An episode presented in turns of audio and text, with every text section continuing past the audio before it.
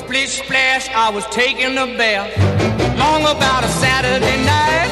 Yeah. 점심 먹고 유쾌한 시사 디저트 한 입. 최영일의 시사 본부. Well, I stepped out the tub and put my feet on the floor. I wrapped the towel around me and I opened the door. And then a splish. 네, 시사본부 매일 이 시간 청취자분들께 드리는 깜짝 선물. 오늘은 칼칼한 육땡땡 컵라면입니다. 칼칼한, 아유, 국물 먹고 싶네요, 벌써. 자, 코너 들이시면서 문자 보내주시면 되고요. 짧은 문자 50원, 긴 문자 100원이 드는 샵 9730으로 의견 많이 보내주시기 바랍니다. 전 세계 지구촌에서 벌어지는 생생한 국제 뉴스를 살펴보는 시간입니다. 국제본부. 자, 문희정 국제시사평론가 모셨습니다. 어서 오세요. 네, 안녕하세요. 네, 아유, 예쁜 리본을 잘 보셨어요. 네. 자, 평화가 필요하죠. 러시아의 우크라이나 침공 어느새 25일째입니다. 자, 극초음속 미사일을 발사했다 이런 얘기가 들리던데 네네. 어떤 상황입니까? 지난 19일과 20일 러시아가 이 극초음속 무기인 킨자를 발사해서 음. 우크라이나 서부와 남부의 군 관련 시설을 파괴했다 이런 발표를 했습니다. 네. 이 킨자는 러시아가 상당히 자랑을 하고 있는 무기인데 네. 사정거리가 2,000km에 이르고 현존하는 어. 공대공, 지대공 방어 체계로는 지, 저지할 수 없는 무기라고 합니다. 네. 자, 이로써 핵무기를 탑재할 수 있는 첨단 무기 시스템이 처음으로 사용이 된 건데요. 네. 자, 이러다 보니까 이제 정말 핵무기만 남겨놓고 쓸 수 있는 건 다 쓰는 거 아니냐 이런 우려가 음. 지금 나오고 있는 거죠. 자, 그리고 러시아는 지난 3주 동안 무차별적으로 로켓과 미사일을 마리우폴에 쏘아대고 있는데요. 네. 이로 인해서 최소한 2,500명이 사망한 것으로 추정이 되고 있습니다. 아. 지금 러시아가 최후 통첩을 한 상태인데요. 어, 곧 함락이 임박했다 이런 소식이 들려오고 아. 있는데 왜 그럼 러시아군이 이렇게 마리우폴을 차지하기 위해서 애를 쓰고 있느냐? 러시아가 2014년에 강제 병합한 크림반도와 네. 또 우크라이나 동부의 친러시아 반군 세력이 장악한 돈바스 지역 있죠. 네네. 요 지역을 연결하는 딱 그 요충지가 아하. 바로 마리우폴입니다. 따라서 이 수도 키이우 점령에 속도를 내지 못하고 있는 가운데 마리우폴을 점령하게 된다면 음. 이 최소한의 전략적인 승리를 거둬서 휴전 협정에 또 속도가 붙을 수 있다. 이런 네. 예상도 나오고 있는데요. 음. 현재 마리우폴은 이 러시아군의 총 공세로 주거 건물의 약 80%가 아휴. 회복할 수 없을 정도로 파괴가 돼 있는 상태고 도시 기능을 거의 상실했습니다.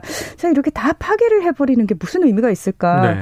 심지어 여기 지금 40만 명이 갇혀가지고 전기, 수도, 난방이 다 끊긴 상태로 지금 고립돼 있는 상황이죠. 네. 자, 현재 키이우, 수미, 미콜라이우, 폴타파, 하르키우, 오데사, 자포리자, 르비우 거의 모든 우크라이나 도시에서 공습 경보가 발령된 상황이고요. 음.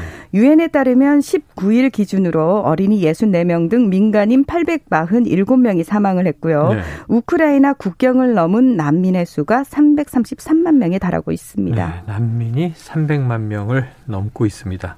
지금 말씀을 들어보니까 뭐 전쟁, 전략적 뭐 타겟 이런 건 뭐 그렇다 치더라도 왜 시민들이 살고 있는 도시를 80%나 이걸 우리가 그냥 흔히 초토화됐다 이런 표현 쓰는데 네. 민간인 사망자 계속 나오고 있고요.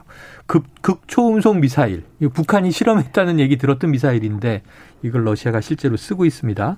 자, 그러면 이 러시아, 우크라이나 정부 간에 4차 협상까지 진행이 됐는데 어떤 변화는 아직 없어요? 일단 우크라이나가 나토 가입하지 않겠다. 우리 중립국화 하겠다. 러시아가 음, 요구했던 게 러시아 그거잖아요. 요구가 중립국화였으니까. 그러니까요. 네.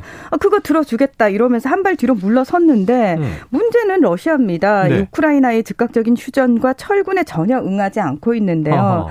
자 이러다 보니까 19일에 볼로디미르 젤렌스키 우크라이나 대통령이 음. 블라디미르 푸틴 러시아 대통령을 향해서 아, 이제 우리 만나서 좀 의미 있는 대화를 할 때다 이렇게 아. 촉구를 하고 있습니다. 네네. 그리고 그, 정상간 만나자. 그렇습니다. 다음 날에도 협상 없이는 이 전쟁을 끝낼 수 없다면서 협상 시도들이 실패하면 이번 전쟁은 3차 세계 대전이 아, 될 네. 것이다 이렇게 경고하기도 했습니다. 자, 이에 대해서 푸틴 대통령 우크라이나에서 러시아의 계획을 반드시 달성하겠다면서 공격 의지를 꺾지 않고 있습니다. 네. 지난 18일이 러시아의 크림반도 병합 8주년이 되는 날이었는데요. 이때 약 20만 명이 모인 그 군중이 모인 콘서트가 열렸는데 그 앞에서 이제 굉장히 좀 강하게 어, 침공을 중단할 의사가 없음을 천명을 했는데요. 음.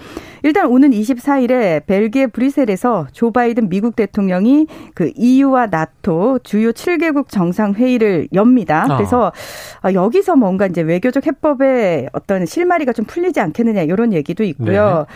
그리고 유럽 연합 내에서 또 자체적으로 어떤 얘기가 되고 있냐면 네.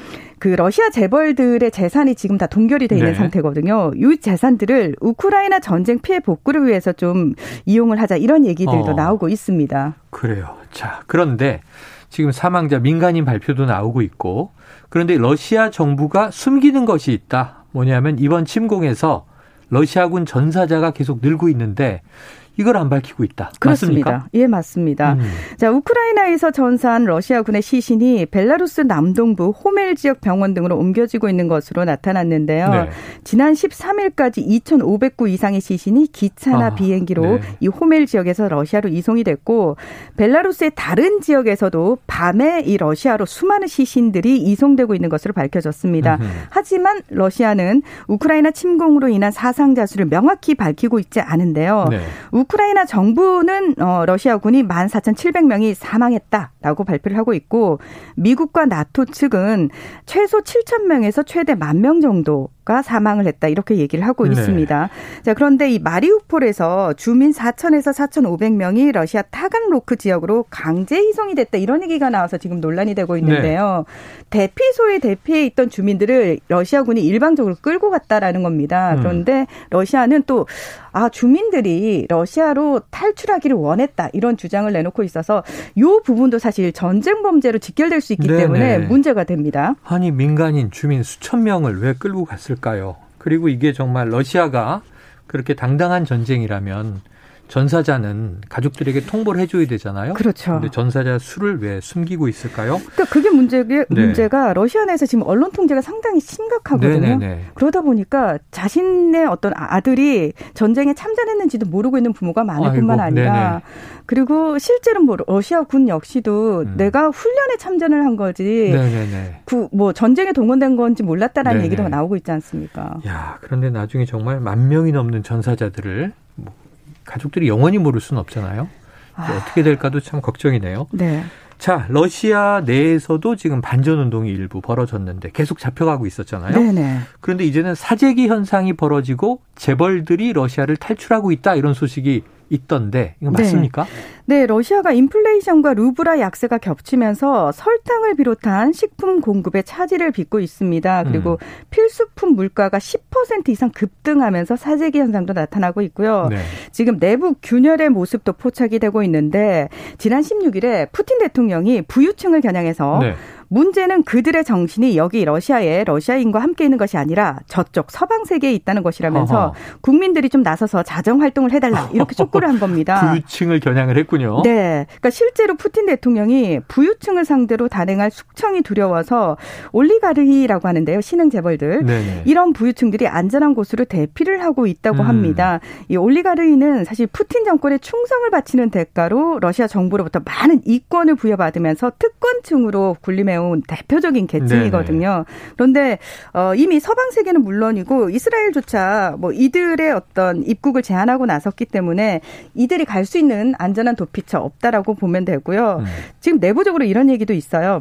그러니까 실질적으로 경제적 타격을 받는 이 올리가리들이 푸틴에게 반감을 가져서 푸틴을 제거를 하고 서방 세계와의 관계를 좀 좋게 도모한다 이런 계획들까지 정보기관에 포착됐다 이런 얘기들까지 나오고 있거든요. 네. 그래서 내부적으로 러시아 국민들과 올리가르의 푸틴에 대한 반감을 이용해서 이 균열을 좀 이용하면 전쟁을 좀 종식시킬 수 있지 않겠느냐 이런 얘기도 나오고 있는데 음.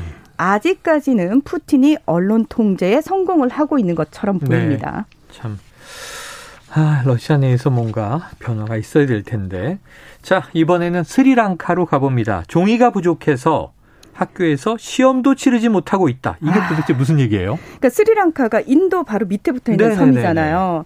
그러니까 인쇄용 종이가 부족한 데다가 종이와 음. 잉크 등의 가격이 올라서 시험지를 인쇄하기 어려워서 이 스리랑카 서부에 있는 주의 고등학교가 21일부터 일주일간으로 예정된 기말고사를 다음 달 이후로 연기했다는 건데요. 어허. 뭐 중학교는 지역 단위로 시험을 치를 수 있다 이렇게 주 당국은 밝혔지만 네. 일부 일선 학교에서는 이마저도 불가능할 것이라는 얘기가 많습니다. 음. 그러면서 전국에 450만 명의 학생이 있는데 한 3분의 2 가량이 이 영향을 받을 것으로 보인다고 하는데 심지어 새 학기용 교과서 인쇄도 지금 되지 않고 있는 심각한 상황인데요. 아이고. 그러니까 필수 수입품을 조달할 외환 보유액이 바닥나면서 어. 인쇄업자들이 필요한 종이와 잉크를 수입하기 위한 외화를 확보할 수 없기 때문에 이 사단이 벌어진 겁니다. 하하, 말 그대로 상상 뭐 초유의 상황이 벌어진 건데 스리랑카의 종이 부족 문제는 외환 보유액이 바닥나서다.